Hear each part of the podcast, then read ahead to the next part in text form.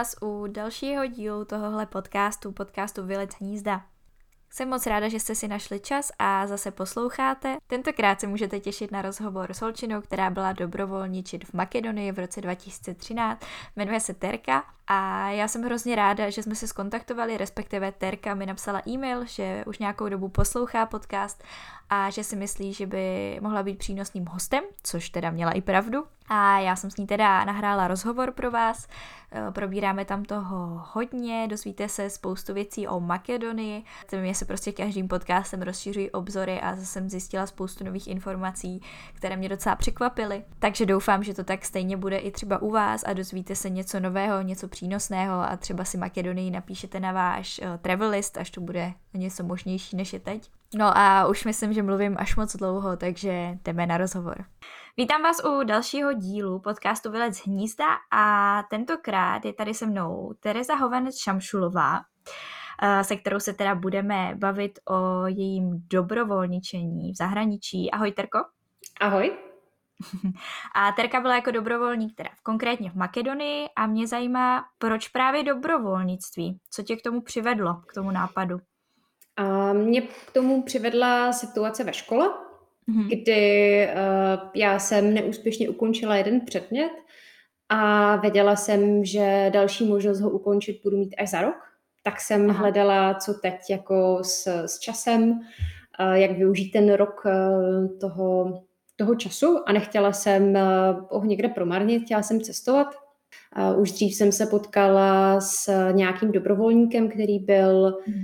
v rámci vlastně EVS, tak byl myslím v Brazílii, tak mě to jako nadchlo, tak jsem začala chvíli googlit a, a našla jsem si teda stránky a přihlásila jsem se na několik projektů a vešla z toho Makedonie. Mm-hmm, super. EVS je teda European Voluntary Service, jestli jsem to našla správně. Přesně tak. Nevěděl. Mm-hmm. Teď už se to teda nemenuje EVS, teď mm-hmm. už je to uh, zbor, zbor Solidarity, se to myslím přejmenovalo. Mm-hmm. Takže tady pod tím názvem mm-hmm. se to dá dohledat. A měla jsi konkrétní představu, když jsi se rozhodla jít tady tím směrem, jako třeba o místě nebo o nějaké práci, kterou by si chtěla dělat, nebo ti to bylo v celku jedno a říkala si, že uvidíš, co bude zrovna v kurzu? Já jsem chtěla jet někam do anglicky mluvících zemí, mm-hmm. nebo, eh, nebo někam jako do, do Francie, do Německa, ale eh, dolů na tu mapu jsem se eh, upřímně jako vůbec nedívala, protože mě to jako nenapadlo. Mm-hmm. Prostě tak šlo. Aha, takže si najela na stránky a byla tam zrovna jako Makedonie, tak si si řekla, jo, tak, tak to zní fajn. Já jsem odeslala asi 20 životopisů, to je na základě že životopisu a nějakého motivačního uh, dopisu, tak oni se, ti, oni se ti buď ozvou nebo ne. Když mají třeba jako otevřeno, otevřený uh, projekt, tak si tě buď vyberou nebo ne. No a, a v Makedonii to dopadlo, že si mě vybrali. A přes na tu EVS si teda přišla v rámci nějakého toho dobrovolníka, co si potkala, nebo si spíš jako dělala průzkum třeba na Google a řekla si, tak tahle organizace je fajn? Uh, já jsem vůbec nevěděla, do jaké organizace jedu. Mhm. Musím se přiznat, že uh, jsem byla uh, v té době asi neskušená. Mm-hmm. Teď, teď už bych se samozřejmě jako vygooglila, kam jedu, jaké jsou recenze, uh, jaká je Makedonie, prostě bylo mi mhm asi 22 a já jsem do toho šla po hlavě a, a bylo to super. Uhum, uhum. Když si teda zjistila, že pojedeš do Makedonie a už se ti ozvali v rámci toho, že tě teda berou jako dobrovolníka, tak co všechno si musela zařídit předtím, než si tam odjela v Česku? Uhum. Musela jsem několikrát navštívit uh, makedonskou ambasádu v Praze. Musela uhum. jsem si požádat o víza, což byl neuvěřitelně dlouhý proces, protože Uh, Makedonci velmi rádi odkládají a zrovna teď nepracují, tak budou pracovat zítra a, a takže tam byl uh, s tím problém. Čekala se na to asi měsíc a půl, na to výzum. Mm-hmm. Krom toho z vlastní eh, bezpečnosti jsem se nechala na, naočkovat. Aha. Takže uh, jsem, uh, jsem se nechala naočkovat a podle nějakého očkovacího plánu, co mi, co mi doktor nabídnul. Mm. Takže, uh, takže to. A začala jsem si hledat vlastně, kam to jedu. Začala jsem si uh, na YouTube pouštět jako Makedonie, wow, tak kde to je, jak se tam mluví, takže jsem si začala uh, na YouTube hledat uh, různá videa, nějaké jako basic věty, abych se tam jako vůbec domluvila A zjistila jsem, že to není úplně až tak jako těžké, protože makedonština je slovanský jazyk, takže mm. jsem velmi rychle dokázala naposlouchat různá slovíčka. Takže to je asi to, co jsem udělala. Pak jsem si taky koupila průvodce Aha. a barevné zvýrazňovače a všechno jsem si zvýrazně, zvýraznila, co chci vidět, kam chci jet. Takže z bílého průvodce byl žlutý průvodce, plný lepítek. A jak to dopadlo nakonec? Zvládla si toho průvodce jako očkrtat všechno to, co jsi tam zaznačila, nebo to v reálu bylo úplně jinak? A dokázala jsem do toho, toho doby obět dokonce i víc. Mm-hmm protože tam toho volného času bylo uh, pro tu moji práci výrazně dost. Takže já Aha. jsem tím, že já jsem se vlastně starala o mass media toho, té organizace, mm-hmm. tak uh, já jsem mohla pracovat odkudkoliv. Já jsem byla závislá jenom na internetu, eh, já jsem jim vydávala časopis, eh, takže hmm. ostatní dobrovolníci mi posílali eh, články, takže já jsem mohla pracovat odkudkoliv. Já jsem pracovala z Řecka, protože jsem si zajela do Řecka, pracovala jsem z Bulharska, z Albánie, z Chorvatska, z Bosny Hercegoviny, takže já jsem celý ten wow. Balkán dokázala procestovat. Mm-hmm, tak to, to zní super, no. Uh, jako člověk si řekne, že jako dobrovolník většinou zůstane na jednom místě, protože si představí, nevím, nějaké stavění domu a přitom v podstatě dobrovolničení není jenom o té fyzické práci mnohdy, což je teda fajn takhle jako podotknout. A jak dlouho dopředu si to teda řešila? Protože mě zajímá, ty si se nechávala nějak očkovat, musela si řešit to výzum, tak jak dlouho asi trvalo vlastně to, kdy jsi prvotně řekla, že bys mohla vyjet, až mm-hmm. do mhm. toho momentu, kdy jsi fakt jako odjela? Asi dva měsíce. Tak to není tak hrozné. To člověk vlastně může začít řešit docela pozdě.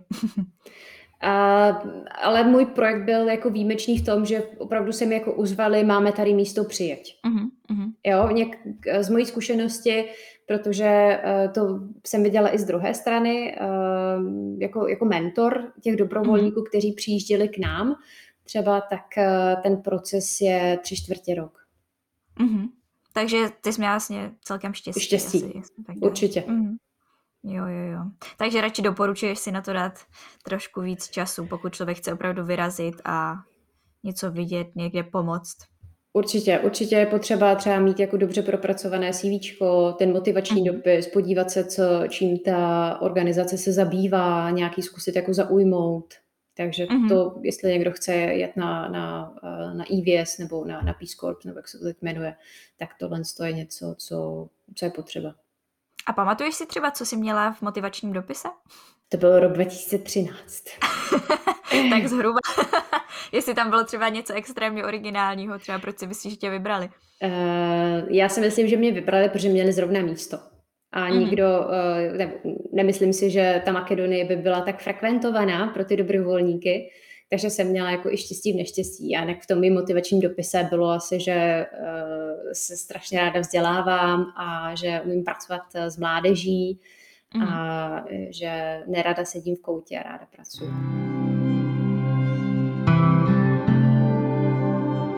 A když jsi teda dorazila už do Makedonie, eh, kde konkrétně si vlastně byla, ve kterém městě mm-hmm. byla ta základna? Eh, ta moje základna byla ve městě Kočany, což je velmi blízko bulharským hranicím. Uh-huh. A když jsi tam teda dorazila, tak co pro tebe bylo třeba největším šokem prvotním? Uh, když mě, já jsem přiletěla a vyzvedával mě uh, můj uh, vlastně budoucí šéf v tu uh-huh. chvíli a za tu krátkou chvíli, než jsme dojeli do, do, toho cílové, do té cílové destinace, tak jsem se naučila asi, asi čtyři další zprostá slova. Aha, tak to je dobrý, to je takový ten základ, co se člověk naučí jako první. A taky jsem se naučila, že mám přítele. Aha. Pět důležitých věcí, jo? Čtyři zprostá slova a mám přítele. Tak eh, to bylo první, co jsem se, co jsem se jako naučila. Tak to si byla připravená už pak na vše. a vzhledem k tomu, že jsi teda vyjížděla přes to EVS, tak mm-hmm. co všechno ti zařizovali, nebo respektive co všechno si měla, dejme tomu, hrazeno, protože když člověk vyjíždí jako dobrovolník, tak je tam asi nějaká podmínka, že ho ubytují, uh, máš tam nějakou stravu, uh, nevím, jestli platili třeba i dopravu, mm-hmm. jak to funguje. Oni mi zaplatili uh, letenku tam a zpátky, Mm-hmm. V tom programu je hrazeno ubytování, je tam hrazené, eh, jsou tam hrazené peníze na jídlo a mm-hmm. taky kapesné. Aha, i kapesné, jo? I kapesné. V rámci toho EVS bylo i kapesné, eh, protože já jsem za tu práci nic nedostávala. Mm-hmm. V roce 2013 já jsem dostávala nějakých 150 euro na měsíc v Makedonii. Mm-hmm což eh, pro tady na Šence 150 euro bylo relativně dost, ale v té mhm. Makedonii to byl průměrný plat. Aha, tak to tam jsi tam žila vlastně dost dobře, jako na výši. Já jsem eh, si dokázala jako docela do, jako hodně ušetřit, abych potom mohla cestovat. Takže no. jsem se měla dobře. A co jsem se tak dívala, tak většinou mm-hmm. teda dobrovolníci můžou vyjet na 2 až 12 měsíců plus mm-hmm. minus. Tak eh, jak dlouho si tam strávila ty? A já jsem tam strávila 6 měsíců. Můj projekt byl napsán na, na rok, ale tím, že já jsem musela odjíždět eh, zpátky do školy na zkoušku, tak jsme byli domluveni tedy, že, že v půlce toho já, já můžu odjet a, a projekt pro mě skončí. A takže to nebyl žádný problém, byli jako poměrně flexibilní nebo vyšli ti vstříc? Ano, já jsem, já jsem jim uh, už uh, při tom prvním interview říkala, mám tady tu podmínku, buď chcete nebo nechcete. Uh-huh, A komunikovala si teda převážně v angličtině? Asi, předpokládám, možná. Uh, jo. v angličtině, ta, celý, ten, celý ten magazín, který já jsem já na starost, tak, tak byl v angličtině, ale uh, v té organizaci bylo hodně Turků, Aha. kteří uh, se nedokázali, kteří na tom s tou angličtinou nebyli tak dobře, uh-huh. aby se jako dokázali domluvit uh, s normálním třeba domorcem, tak já jsem jim tam dělala uh, toho tlumočníka. Že oni mi to říkali anglicky a tím, že jsem se velmi rychle naučila makedonsky nebo aspoň nějaké základní fráze, tak já jsem dokázala z té angličtiny to převést do té makedonštiny. Uh-huh. Takže vlastně tím, že si tu makedonštinu v podstatě slyšela ze všech stran, tak asi nebylo úplně těžké se jí vzhledem tomu, já si myslím, já nevím, jestli to bude špatné, když to přirovnám k ruštině, ale uh, je to je jako, to jako na podobné, jo, je, jo, takže ještě jako by blíž. Je to, je to určitě, uh, sice píšou uh, cyrilicí, mm-hmm. což, je, což je stejné písmo, jako mají prušku. Zajímavost je třeba, že oni nemají pády, Aha. Takže, takže oni mluví v nominativu. Ale, uh, no, neřekla bych.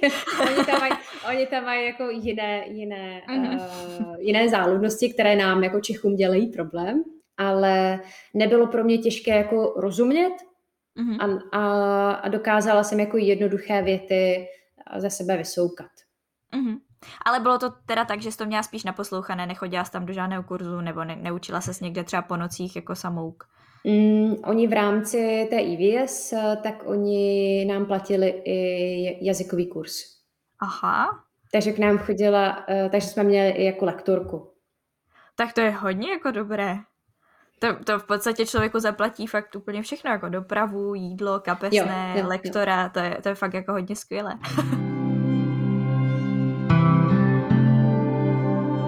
A jak teda vypadal třeba tvůj typický den, když jsi pracovala? Mhm. Aha, můj typický den eh, začínal většinou až, až odpoledne.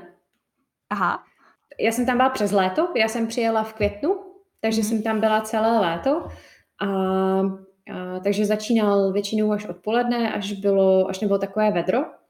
Eh, já jsem šla do kanceláře, Začala jsem psát nějaké ty články, musela jsem se naučit eh, třeba v programu, s kterým jsem nikdy nepracovala, eh, na, na vydávání časopisů, nějakou editaci jsem musela dělat, musela jsem uhánět eh, ty ostatní lidi, aby mi posílali nějaké články.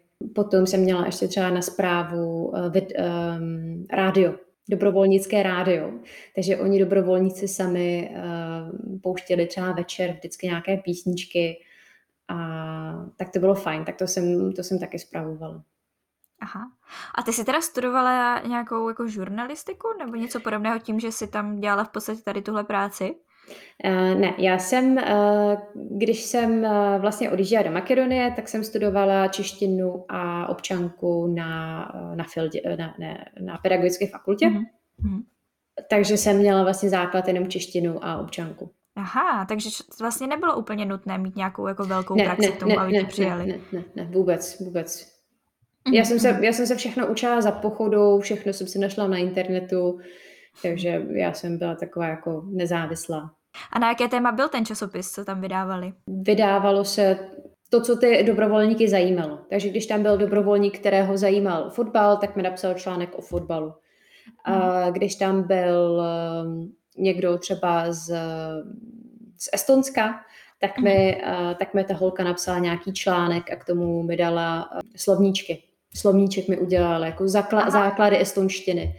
A nebo napsala moc hezký článek o, o estonské vlajce, co vlastně znamená. Mm-hmm. Jo, co znamená ta bílá, modrá a černá. Tak to je super. Takže to bylo vlastně takové, že všichni dělali hlavně to, co je bavilo, tak to hezky fungovalo. Jo. To byl, mm-hmm. i, to byl i můj jako záměr, abych je nenutila do něčeho, co jako nechtějí dělat, ale aby psali něco, co je baví. Mm-hmm. A ty jsi teda měla nějaký tým lidí, co ti dodával ty články, jestli to teda tak chápu dobře. Mm-hmm. Tak eh, kolik lidí takhle s tebou spolupracovalo? Byl to vlastně úkol všech dobrovolníků, kteří tam byli. Mm-hmm. Takže v té malé organizaci nás bylo třeba 15 dobrovolníků. Aha.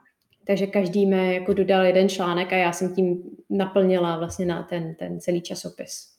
Mm. A on vycházel teda jednou měsíčně? Nebo? Jednou měsíčně. Vycházel jednou měsíčně. Mm. A kdo vás primárně četl? Uh, přiznám se, že to nebylo tak nastavené, jak je to dneska, Aha. že uh, dneska potřebuješ znát svoji cílovku, nebo já, když jsem, když jsem začínala, když jsem to jako vydávala, tak uh, jsem tady o tom backgroundu vůbec neměla jako tušení, co je to, co je to cílovka, co je to hmm. nějaký ideální čtenář, takže já jsem to dělala z toho jako nadšení, že je to jako moje práce a, a, a nějak jsem se jako nezajímala o to, kdo to četl. Bylo to postované na, na Facebooku, mm-hmm. Takže kdokoliv, eh, kdo se dostal jako na Facebook, tak si to mohl, tak si to mohl přečíst. Uh-huh.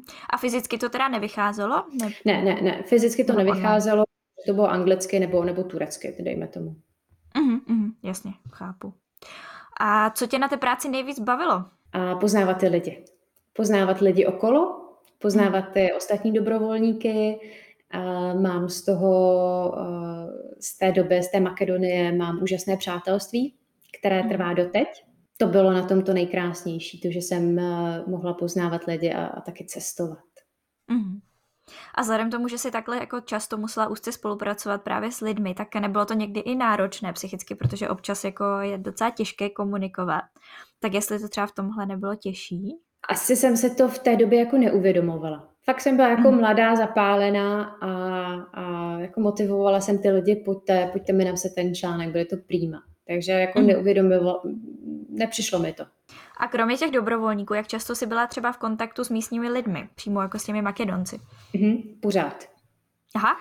Protože uh, jsme bydleli v domě a pod náma uh, bydlela vlastně makedonská rodina, takže pořád, když já jsem byla třeba na balkoně a pracovala jsem, tak uh, jsme si jako prohodili nějak několik slov.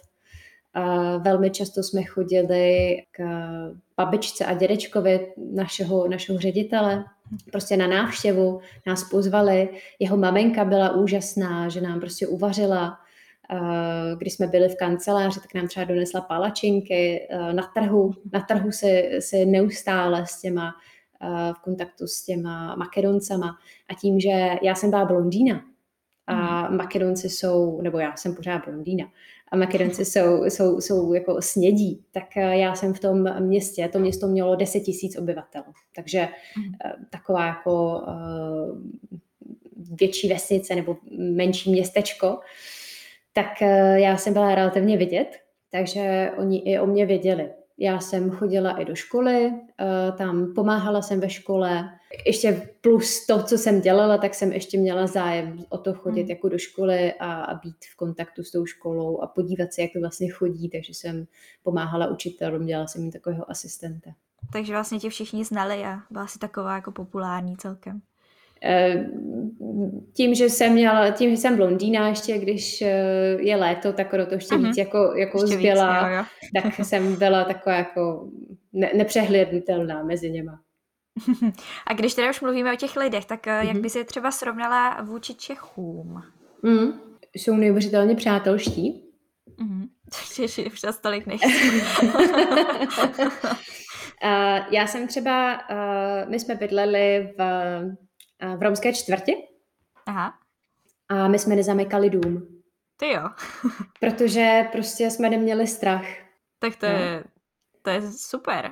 Věděli jsme, že eh, se nám tam nic nes- nestratí, protože kdyby se z ně- něco ztratilo, tak oni dokáží, oni jako ví, kdo to byl. Jasně, takže je to takové, to jako když žiješ prostě v té komunitě, tak si nikdo nedovolí prostě něco ukrást, udělat. Přesně tak. eh, Já jsem neměla jako s nima žádný problém. Mhm. A No. když jsi teda zjistila, že Mhm. tam budeš bydlet, tak nebylo to začátku trochu jako šok, protože přeci jenom my tady z Česka nejsme úplně, jako nemáme s romskou komunitou zrovna nejlepší zkušenosti. Tak eh, jestli jsi to třeba chvíli jako nemusela rozdýchávat, no, tak než si teda přišla na to, jak ti lidi jsou. Já jsem první dva měsíce bydlela eh, v centru. Mhm. Eh, Potom se v tom našem bytě, kde já jsem bydlela, tak se pokazala pračka. Tak Aha. eh, našeho, eh, našeho ředit, pro našeho ředitele bylo jednodušší nás přestěhovat, než opravit pračku. Aha, Eh, takže eh, nás potom přestěhoval do velkého domu, kde Mhm. nás bylo třeba 10 dobrovolníků. Ten dům byl teda v té, v té, v té romské čtvrti a takže v pohodě, nebyla si z toho nějak jako v šoku. Ne, ne, ne. My jsme, tím, že my jsme už tam chodili za, za, jako za ostatníma dobrovolníkama, tak já jsem viděla, kde ten dům je, že se těm lidem tam nic nestane. Mhm, mhm. A co třeba uh, doma, než se Mhm. tedy ještě vrátíme k těm, eh, k těm lidem, protože jsem tě přerušila, tak uh, mě zajímá, jak se na to jako dívali třeba rodiče, když si to doma oznámila, že prostě bydlíš tam a tam, jsi v Makedonii. Mhm. A Já si umím představit, že třeba jako moje rodina by byla docela v panice, takže... já si myslím, že třeba jako tuhle skutečnost, že bydlím v romské čtvrti, jsem Mhm. ani jako neposouvala dál do rodiny. Aha, No. chápu. Ale jinak jako, když si vezmeš, když porovnáš českého Roma a makedonského Roma, tak, tak to je jako nesrovnatelné. Mhm, mhm. No, to ne, To nebe a dudy, jo. je, ne, nemůžeme to komparovat, no. Mhm, mhm. Tam, No a ti Makedonci, když se na ně Mhm. podívají, tak, nebo respektive když k ním mají nějaký ten vztah, tak asi se na ně dívají trošku jinak, než třeba Češi se dívají na ty, vlastně tady ty Romy, co máme v České republice, jestli to teda chápu správně. A přesně tak. A I kdybychom přečetli eh, makedonskou ústavu, tak eh, třeba makedonská ústava je jediná, která má, eh, která zohledňuje všechny menšiny už v té preambule. Mhm. Takže oni jsou jako tomu velmi, velmi otevření a mají dokonce i zákon, že eh, máš třeba vysokou školu a oni tam mají určité procento, které tam musí být menšiny. Aha, takže to mají vlastně až takhle zařízené. Ale to je fajn. Možná, že kdyby to tak bylo všude, tak eh, nejsou takové problémy s menšinama právě. Takže tam jako žije několik jako menšin vedle sebe a, a nemají problém. Tam je pravoslavný kostel vedle mešity a, a není, není tam jako problém. Mhm. To je super. Tak tady v tomhle je asi Makedonie docela popředu, bych řekla. Oni mají jiný, jinou, jinou kulturu než my, než Mhm. mm. jiný, jiný jako eh, kulturní background. Jo, Oni jasně. tam jako žili, žili takhle mm, velmi dlouho Mhm. a, a jsou prostě naučení. Tam, tam třeba není jako, uh, není um, výjimkou, že lidi jsou polygloti, že oni umí dva, tři, čtyři jazyky. Aha. Protože vedle sebe uh, bydlí Turci, bydlí Makedonci, bydlí uh, Albánci a třeba bydlí Řekové. Mhm, mhm. Takže tím, jak je to tak jako hezky, hezky promíchané, tak uh, tím, jak oni vyrůstají spolu, tak se spolu potřebují domluvit a opravdu ví jako dva, tři jazyky. Ale to je jako- fajn, mi přijde super, že vlastně, mm, když ten člověk už vyrůstá takhle v různé jako multikulturní komunitě, tak už je jakoby víc otevřenější tomu světu, že jo, než třeba když tady žijeme eh, Čech vedle Čecha a vlastně nic jiného neznáme a vlastně to, co člověk nezná, tak většinou se toho bojí, takže. Mhm. Souhlasím. No a vrátíme se teda k těm místním. Tak říkala Mhm. si, že jsou přátelští a co dalšího by si takhle vypíchla, co třeba čím se liší od nás? Um, jsou velmi pohostinní. Mhm. Tím, že tam bylo spoustu, spoustu dobrovolníků z, z Turecka Mhm. a zrovna tu dobu, kdy, kdy, tam, kdy já jsem tam byla, tak byl Ramadán. Aha. A v tom městě, kde, kde já jsem byla, v těch Kočanech, tak eh, tam je docela silná uh, turecká menšina. Já jsem šla po, uh, po, um, Ulici? Po, cest, po, jo, děkuju, po ulici s kamarádkou, která byla z Turecka a povídali jsme si anglicky a najednou ona se šla turečtinou, takže se dala jako do, do řeči s, s tou tureckou rodinou, žijící, žijící uh, v Makedonii. A druhý den už jsme u ní byli na večeři. Wow. Když končil iftar, tak jsme u nich zase byli na večeři. A bylo nás tam třeba už deset dobrovolníků. Jo, prostě pozvali, mm-hmm. si, pozvali si domů deset jako cizích lidí, které v životě neviděli a jediné, co je spojovalo, takže mluvili turecky. tak to je moc pěkné, to by se tady asi úplně nestalo. to asi ne. No. Nebo nevím, možná se najdou výjimky, ale myslím, že ve většině případů to takhle nefunguje. Já třeba velmi často zvu naše dobrovolníky domů. Mm-hmm. A velmi často je zvu jako na, na Vánoce. A já jsem totiž eh, tady v Brně. Dělám, mm-hmm. nebo dělala jsem mentorku eh, dobrovolníkům, kteří přijížděli k nám do organizace. Mm-hmm. Tak eh, a když jsem věděla, že oni zůstávají, tak mě jich bylo líto na, na Vánoce, že jo, na Vánoce nikdo nesmí být sám, nebo neměl by být sám. Takže jsem je vždycky brala domů a měli jsme doma třeba na Vánoce Turkyni. Takže v Turecku Vánoce neexistují a mm-hmm tak ona z toho měla velkou radost. Zdobili jsme spolu vánoční stromeček. Byli jsme na půlnoční mši, ona uh, dostala vánoční dárek. Jo? Potom, jsme si, potom jsme si večer prostě prohlíželi rodinné alba. A ona byla úplně, uh, moc se jí to líbilo. Jasně, a tak je to i pro ní vlastně zážitek, protože tím, že to v Turecku nezlaví a takhle to pozná skrze místní v podstatě, tak to musí být super. Jo, ona... kor, kor ten člověk vlastně potom není sám, že jo? Já taky souhlasím s tím, že člověk prostě na Vánoce sám být určitě nemá, takže je to od tebe moc pěkné, že to takhle praktikuješ. Ale, tak my to vnímáme, že by jako člověk neměl být na Vánoce sám, ale pro ně Vánoce vlastně neexistují. Jasně, takže jim to vlastně nepřišlo, že Takže jo? jim to jako nepřišlo. A já jsem se ptala, tak budete jako, uh, teďka budou prázdniny, tak kde budete? No, tak budeme asi doma. Říkám, no nebudete, budete k nám. už máte program. Takže už máte program, no. Maminka se mě vždycky ptá, jako, uh, kolik teda dobrovolníků letos přijde na Vánoce. Takže už je to zažité, už s tím všichni počítají, že tam někdo už, bude. Už jako vždycky se mě ptá, no, kolik, kolik jich bude. A ty máš vlastně manžela, co na to říká manžel, když takhle zvete dobrovolník, nebo zveš dobrovolníky, no zvete, nevím. Aha, aha, zveme. On je, on je taky rád. Že jo, pro jo. něho je to taky uh, rozšíření kultury a, a velmi rádi si jako povídáme s těma lidma a, a on velmi rád vaří, takže on vždycky uvaří mhm. nějakou jako specialitu. Takže to jídlo nás spojuje. jsi takový dobrý tým. Mm. A tak člověk vlastně takhle získá i další nové kamarády, ne? Pokud s těma lidma takhle zůstáváte v kontaktu. Určitě. Já vím, že když teď pojedu do Německa, tak budu mít kde bydlet. Vím, že když teď pojedu do Edinburgu, tak uh, stačí zvednout telefon, zavolat a říct, uh, jsem v Edinburgu, potřeba bych ubytovat, takže vím, že mě ubytují. Mm-hmm. Tak, uh... Ale to je podle mě super, že je to jakoby vzájemné, protože spousta Čechů si třeba snaží jako najít kamarády ve světě, ale ve výsledku, když by ten člověk přijel sem, tak by je třeba jako domů nepozvali nebo nenechali by je tam přespat. Jasně, možná by jim třeba uvařili oběd, ale pak ahoj. Takže je fajn, že to funguje takhle na té vzájemné jako solidaritě a náklonnosti. Tak, uh, jednu dobu to tady byl takový jako průchodák.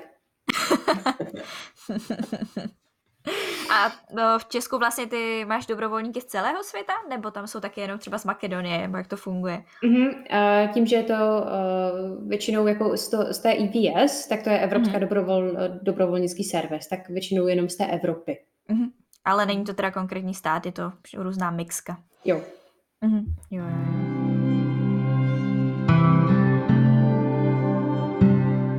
No a když se teda vrátíme zpátky do Makedonie, tak uh, vy jste se tam, teda mluvila si o tom, že spousta lidí tě tam hezky pohostí, tak uh, mě zajímá třeba i čím takhle člověka můžou pohostit, protože já úplně nevím, co je třeba typické jídlo nebo něco, co tam takhle uh, lidé vaří jako hlavní chod makedonský, tak eh, co si třeba ochutnala? Mm-hmm. záleží, jaké rodině půjdeš, jestli to bude ta turecká rodina, tak mm-hmm. tam dostaneš nějaké to turecké jídlo, třeba na tom, na tom iftaru, na té závěrečné večeři toho ramadánu, tak jsme mhm. měli, měli jsme kuře, měli jsme brambory, měli jsme uh, rýži, měli jsme k tomu chleba, takže co, co si chtěla, tak si zdala. Mm-hmm.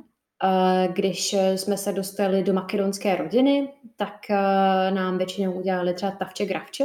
což jsou takové za, zapečené fazole v rajčetové omáčce. Mm-hmm. A dali nám baklavu, což je, což je sladký dezert. A uvařili nám tureckou kávu v jazzvě. Tak, eh, takže něco, něco takového. No. Mm. Spoustu polívek jsme ochutnali. Připravuješ si třeba něco i doma teďkom, ještě z těch receptů, co jsi tam ochutnala? Uh, občas udělám tavče gravče, ty, mm. uh, ty fazole. A několikrát jsem si udělala burek, uh, což je vlastně těsto se sírem, uh, které zapečeš, tak, tak to jsem si několikrát udělala. Pak uh, uh, sarmu, což je vlastně těsto, ne, to není těsto, to je rýže s, s masem a je to zabaleno v, ve vinné révě, nebo v listu vinné révy. Mm-hmm. My to můžeme možná znát, eh, když je to zabaleno v, v zelí, v, v listu zelí, tak, mm-hmm. tak to.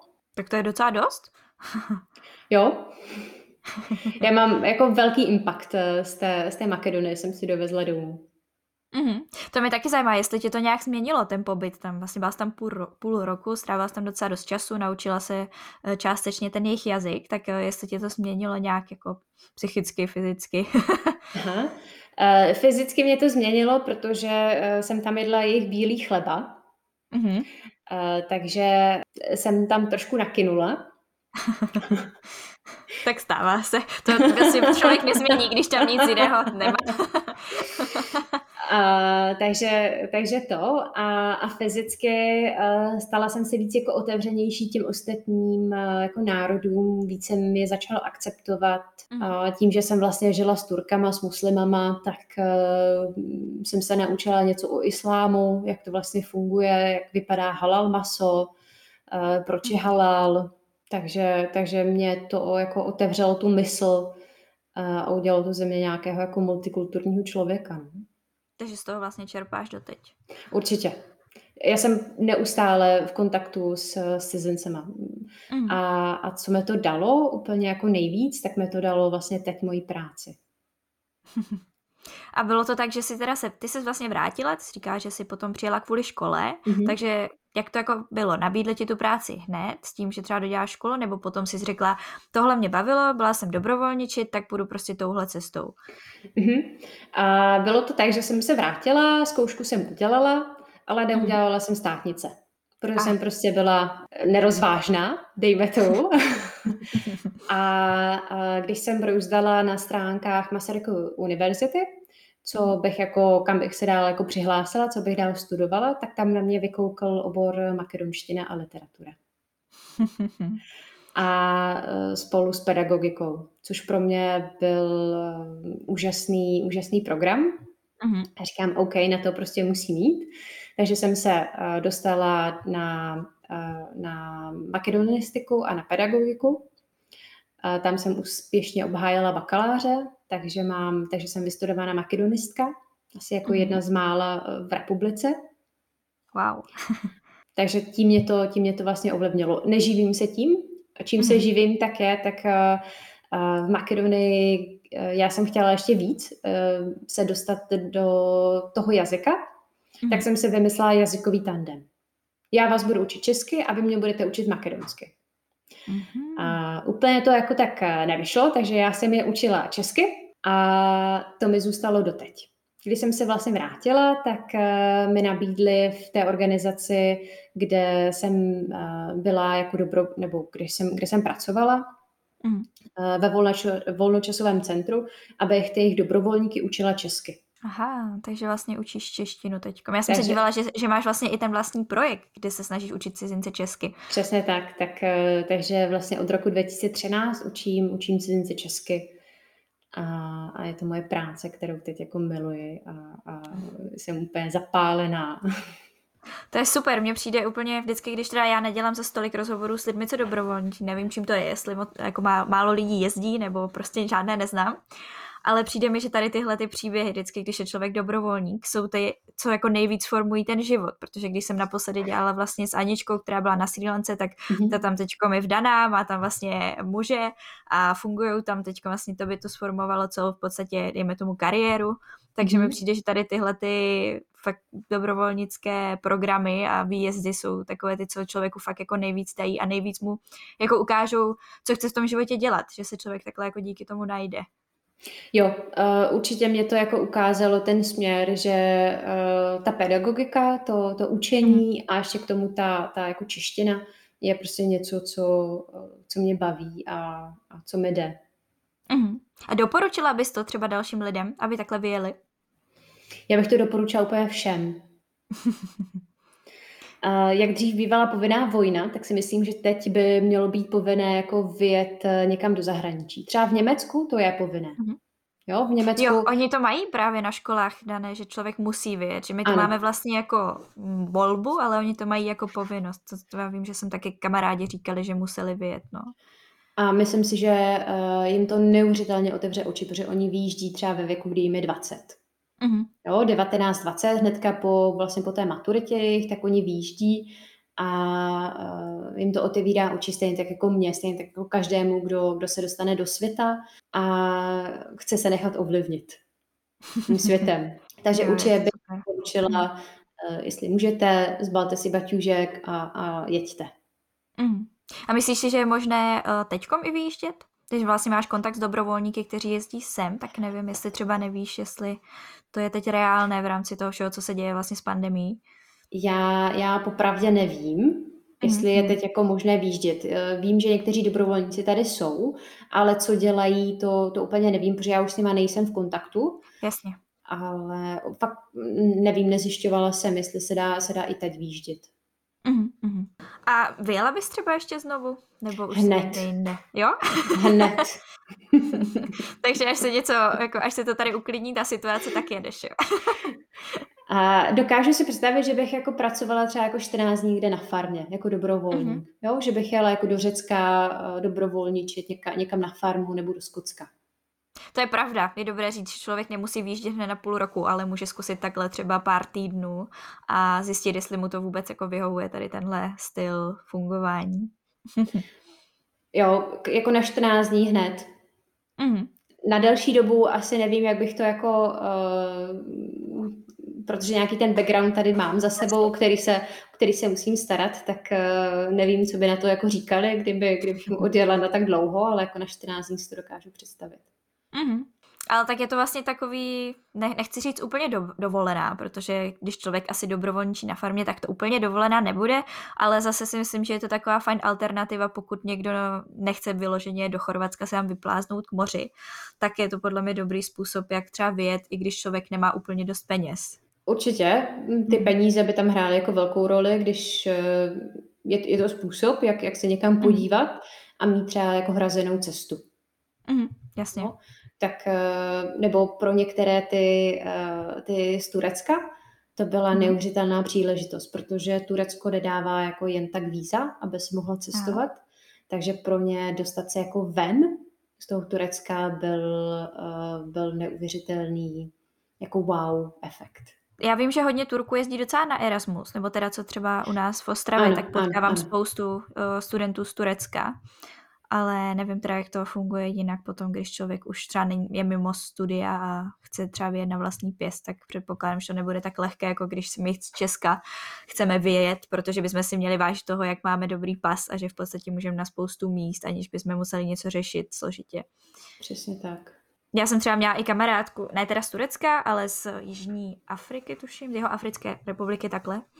A ona říkala třeba, že nemůže do Anglie, protože hmm. tam vlastně musí žádat o víza a to podle mě třeba pro lidi z Česka je úplně jako k nepochopení, protože Anglie tam lítá několik letadel denně, nebo lítalo, teď už to asi tak žavé není. A měli bychom si toho vážit, no. Uh, souhlasím. Já, když uh, jsem zvala, nebo když moje kamarádka, kterou jsem potkala vlastně v Makedonii z Turecka, mm. chtěla přiletět sem, tak uh, já jsem třeba musela jít na cizineckou policii a dát uh, tam jako uh, zvací dopis. Musela jsem dokládat výpis účtu, mm. musela jsem napsat, kde ona bude, kde budeme, jaký je náš program, aby ona dostala to povolení vlastně vycestovat. Tak to je extrémně složité. No. Ale tak zase je super, že tady třeba měla tebe a vlastně tě poznala i v rámci toho programu a mohla takhle vycestovat, takže to i pomáhá těm lidem potom dál, protože se můžou někam podívat v rámci toho, že tě poznala v rámci dobrovolničení. Jo, byla, mm. byla i na mojí svatbě, tak uh, si myslím, wow. že... tak to bylo, to bylo silné přát, nebo je silné přát. Je, je pořád, neuvěřitelně. Hmm. I po hmm. těch vlastně, kolik to je, 8, 9 let, nevím, tak, eh, tak pořád jsme jako v kontaktu minimálně jednou za měsíc eh, si voláme a, a hmm. sdílíme spolu všechno. Tak to je super, to je moc pěkné. Že takhle člověk získá vlastně kamarády. Ty si vlastně říká, že jsi v Makedonii i docela dost cestovala, nebo respektive pro celém Balkánu, tak eh, kam všude se spodívala, co bys třeba doporučila, ať už v Makedonii nebo v okolí? Mm-hmm. Uh, určitě bych doporučila v Makedonii město Ochryt, mm-hmm. kde je krásné jezero. Aha. Uh, říká se tomu takové jako makedonské, makedonské moře, protože Makedonie mm-hmm. nemá sama o sobě moře, mm-hmm. takže všichni, všichni o víkendu se stahují tady, tady k Ochrydu a tráví, tráví víkendy tam. Je tam krásné, krásné archeologické vykopávky. Mm-hmm. Je tam svatý Naun, kdy to je takový malý kostelíček, který Aha. je vlastně základem Cyrila a Metoděje. Zakládali tam svoji školu uh-huh. literární a má to takové svoje jako kouzlo, to město. Uh-huh. Takže určitě, určitě um, Ochryt, určitě bych doporučila hory, protože Makedonie je velmi hornatá země, takže uh, na hory se jet podívat. Uh, pokud má rád někdo víno, tak uh, teď jsem se dívala, že jsou tam i vinice zpřístupněné na kole, takže můžete jezdit wow, to je super. Vinicemi na kole, které jsou jako velmi staré. Uh, ještě jsem tam nebyla, protože od toho roku 2013 se toho velmi změnilo. A když ty vlastně se dostaneš do, do Skopje, když přiletíš, tak se dostaneš do Skopje, tak určitě bych eh, jako chtěla poznamenat, že i Skopje je nádherná.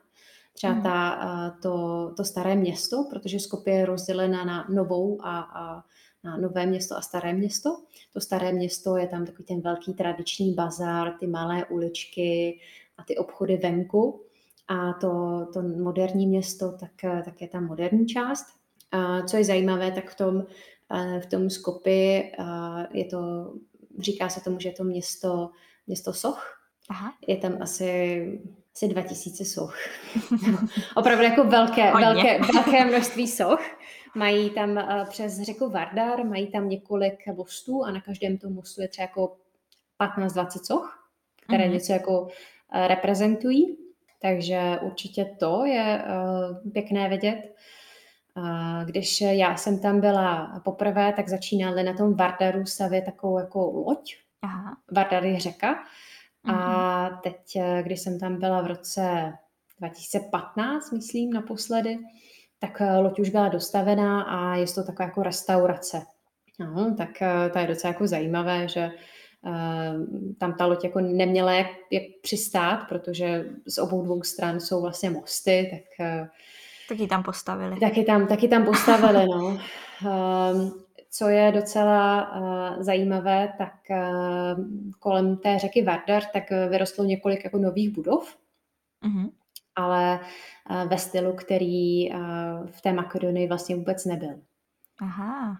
Takže uh, tam byla 500 let vlastně, byly tam Turci, byla tam osmanská říše a vyrostly tam prostě barokní, barokní budovy. A nevyčnívá to teď nějak třeba zvláštně? Eh, no vyčnívá, protože když eh, jdeš a zaklepeš si na tu budovu, tak, eh, tak ona není jako úplně jako kvalitní. Aha. no, a je to, je to takové jako um, komické. On je i vtip. Uh, Macron, Skopiané říkají vtip, že starosta byl uh, v Praze Procházel se po Karlově mostě, proto uh, na Vardaru je několik mostů s, uh, se sochami. Uh, že byl v Berlíně, viděl tam tu radnici s tou prosklenou kopulí, uh-huh, uh-huh. takže i oni mají prosklenou kopuli a teď se Skopiané bojí, aby, aby nejel do Benátek. No, tak zase si mají to takové jako kreativní to město, že jo? Mají od všeho něco, v podstatě nemusí nikam vyjíždět. no, mají, mají. Je to... Mají tam uh, třeba na tom hlavním náměstí, tak uh, mají obrovskou sochu uh, s, s velkou fontánou, která má 10 funkcí a, a 100 barev. Aha. A, a je, tam, je tam jezdec na koni. Mm-hmm. A je strašně hezké, když se tě někdo zeptá z Makedonie, odkud jsi, tak druhá otázka je, o kom jste se učili v dějepise. Jestli jste se učili o Alexandru Velikém nebo o Alexandru mm-hmm. Makedonském. Pro nás je to ta jedna a identická postava, ale pro řeky je to uh, Alexandr Veliký, ale pro mhm. Makedonce je to Alexandr Makedonský. Takže na, takže na eh, tom hlavním náměstí tam je socha jezdce. Mm-hmm. To, má, to je oficiální název, ale všichni vědí, že je to prostě Alexandr Makedonský. Ah, takže jsou vlastně na to takhle pišní a jsou... mají radši, když se říká teda Alexandr Makedonský.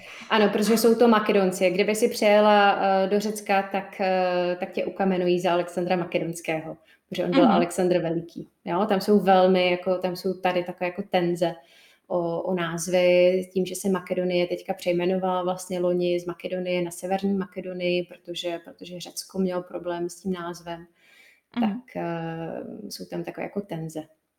A tak on vlastně ani Alexandr Veliký se vlastně nenarodil na území dnešní Makedonie, ne? On se narodil v nějaké, jakoby v dnešním nějakém jiném státě, nejsem teda jistá úplně ve které. Uh, no, tam jsou takové jako uh, velké spory o to, kde se vlastně narodil a, a co znamená třeba ta, ta, to jeho slunce na tom štítu, který, s kterým on je jako vyzobrazovaný a tak eh, do toho bych asi nechtěla zabíhat, protože už uh, zkouška, zkouška z makedonské historie je, je, je hodně dlouho za mnou. Ale tak zase, myslíš si, že je třeba dobré zavést konverzaci s Makedoncem na téma historie, nebo je to jako spíš jako třeba u nás uh, politika nebo ve Španělsku fotbal, že člověk by do toho úplně neměl zapředávat, aby jako neskončil v nějakém, uh, nevím, nějaké jako divné konverzaci? Já jsem do toho nikdy nešla. Já jsem vždycky věděla, že musím říkat, že Malek Aleksandr Makedonský. Uh-huh, A, a tím pro mě jako politika a nějaké tady takové jako hranice, hranice jako uh, jsem nepřekračovala, protože jsem ani v tu dobu nevěděla, že tam nějaké takové tenze jsou. Já jsem se všechny tady ty uh-huh. informace vlastně dozvěděla až, až na té univerzitě, na těch různých přednáškách. A, a až potom mi to udělalo jako v té hlavě, aha, tak proto tam bylo tady to, aha, uh-huh. proto se stalo tady to. No, takže ale to je fajn, že jsi měla potom vlastně uh, po tom výjezdu takové jako doplnění těch informací, takže to vlastně neskončilo a tím, že jsi šla studovat, tak se to dál rozvíjelo, což je fajn. Určitě, no. A mhm. díky vlastně tomu studiu jsem se i několikrát dostala zpátky do Makedonie a na, na letní školu, tak to bylo fajn. A umíš si třeba představit bydlet nějak dlouhodobě v Makedonii? Asi uh, ve Skopě jo, ale mm-hmm těch, eh, v těch ostatních jako menších městech eh, nevím, jestli by tam pro mě bylo třeba jako uplatnění. Mm-hmm. Mm-hmm. Jako v rámci práce teď. V rámci práce, přesně tak. Mm-hmm. No, v, tom, mhm. v tom Skopě jsou přece jenom nějaké jako mezinárodní firmy, tak uh, tam bych si dokázala jako představit jako židle, být a, a pracovat. Mm-hmm. Ale, ale ne v nějakém jako menším městě, protože tam ta práce není, tam je relativně vysoká nezaměstnanost. Mm-hmm. Takže... Ale kdyby se třeba od, odmyslela mhm. právě to zaměstnání, tak eh, v rámci té mentality, tak uh, jestli si myslíš, že by to bylo třeba vhodné místo pro život? Když teď nebudeme řešit, že by musel člověk řešit zaměstnání mm. a různé další věci, takhle jako nějaké dokumentace. Uh, asi by se mi tam jako líbilo žít. Hmm. Jo. Hmm. A nevadí, no. že to je taky vnitrozemí, v podstatě jako Česko nemají moře, prostě má to jiné výhody. uh, To nevadí, má to jako mhm. jiné výhody, ale to moře není zase tak daleko. To je asi a. nějaké čtyři hodiny autem vlastně do Řecka, do Tesaloniky, takže... To je pravda, to mají se, výhodu. Tam se, tam se dá jako dojet. Mm, mm. Super, no uh, já teď jsem vyčerpala svoje otázky, otázky, ne otázky. tak uh, jsem se chtěla zeptat, jestli je něco, co bys ještě chtěla dodat, takhle v rámci Makedonie nebo v rámci dobrovolničení, cokoliv, co mhm. tě napadne.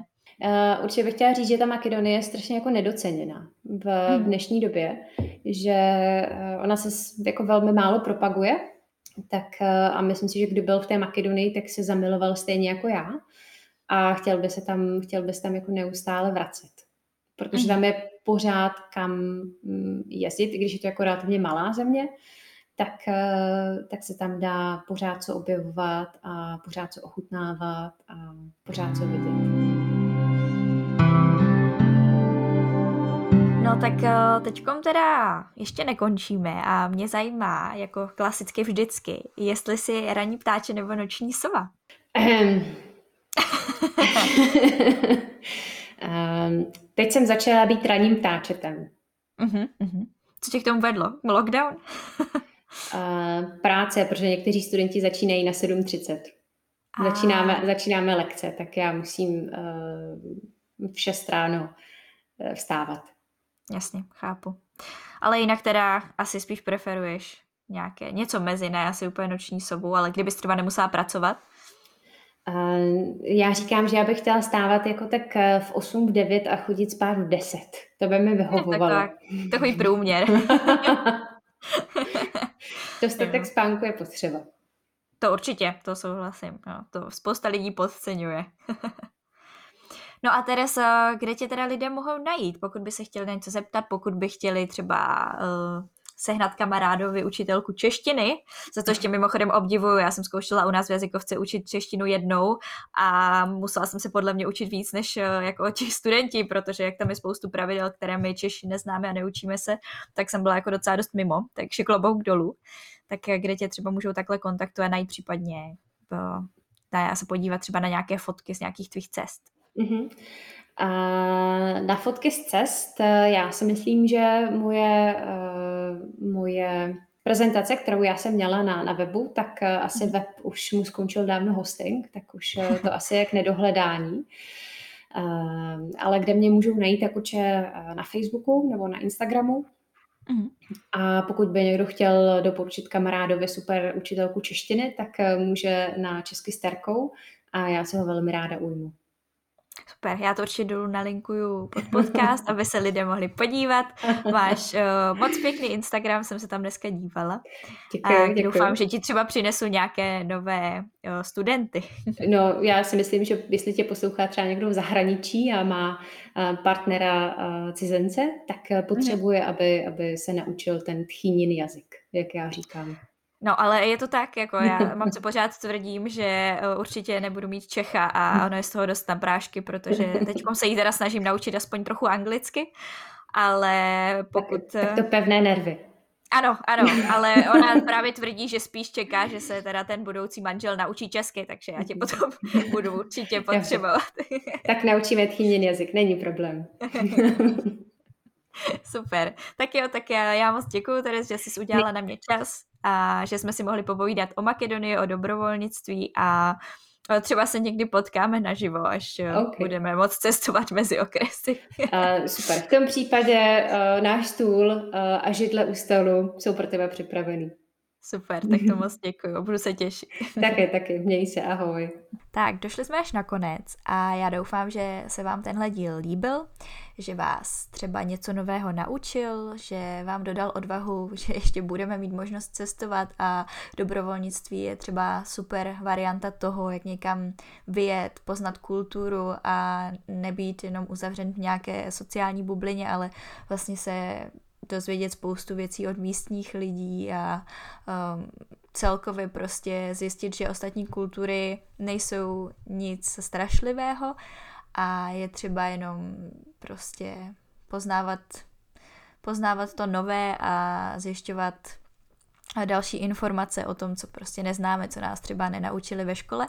A jednoduše doufám, že prostě všichni ti z vás, kteří mě třeba posloucháte a chcete vycestovat, tak uh, tu možnost mít budete a budu vám držet palce, respektive nám všem, protože už jsme v Česku zavření docela dlouho a je třeba si užívat toho života a ne ho nechávat plynout, když jsme v lockdownu, tak a je třeba objevovat svět, dokud ještě nám to myslí, dokud máme v pořádku nohy, dokud máme všechny zuby, aby jsme mohli ochutnávat místní kuchyni kdekoliv na světě a doufám, že prostě už zase za chvíli, nebo za chvíli, prostě doufám, že budeme někdy zase v, období, kdy nám, kdy jsme si mohli koupit letenku a jednoduše vycestovat třeba druhý den.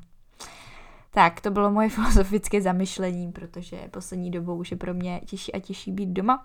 Ale nechci to na vás přenášet, takže doufám, že jste si užili tenhle díl a uvidíme se, nebo respektive uslyšíme se zase za dva týdny v neděli. Rádi byste studovali v zahraničí, ale nevíte jak na to? Potřebujete pomoc s výběrem destinace? Chtěli byste zkusit práci v zahraniční firmě, ale máte strach, že to nezvládnete? Rádi byste nějakým způsobem pomohli naší planetě a chtěli zkusit dobrovolničení? Poslechněte si rady, typy, zkušenosti lidí, kteří už tohle všechno prožili nebo prožívají a zkuste to taky. Tohle všechno a ještě mnohem více se dozvíte ve Vylec hnízda. Tento podcast je tady pro všechny, kteří se bojí a chtěli by někam vyrazit. Seberte odvahu, poslechněte si pár rozhovorů, najděte destinaci a vyražte za svým snem.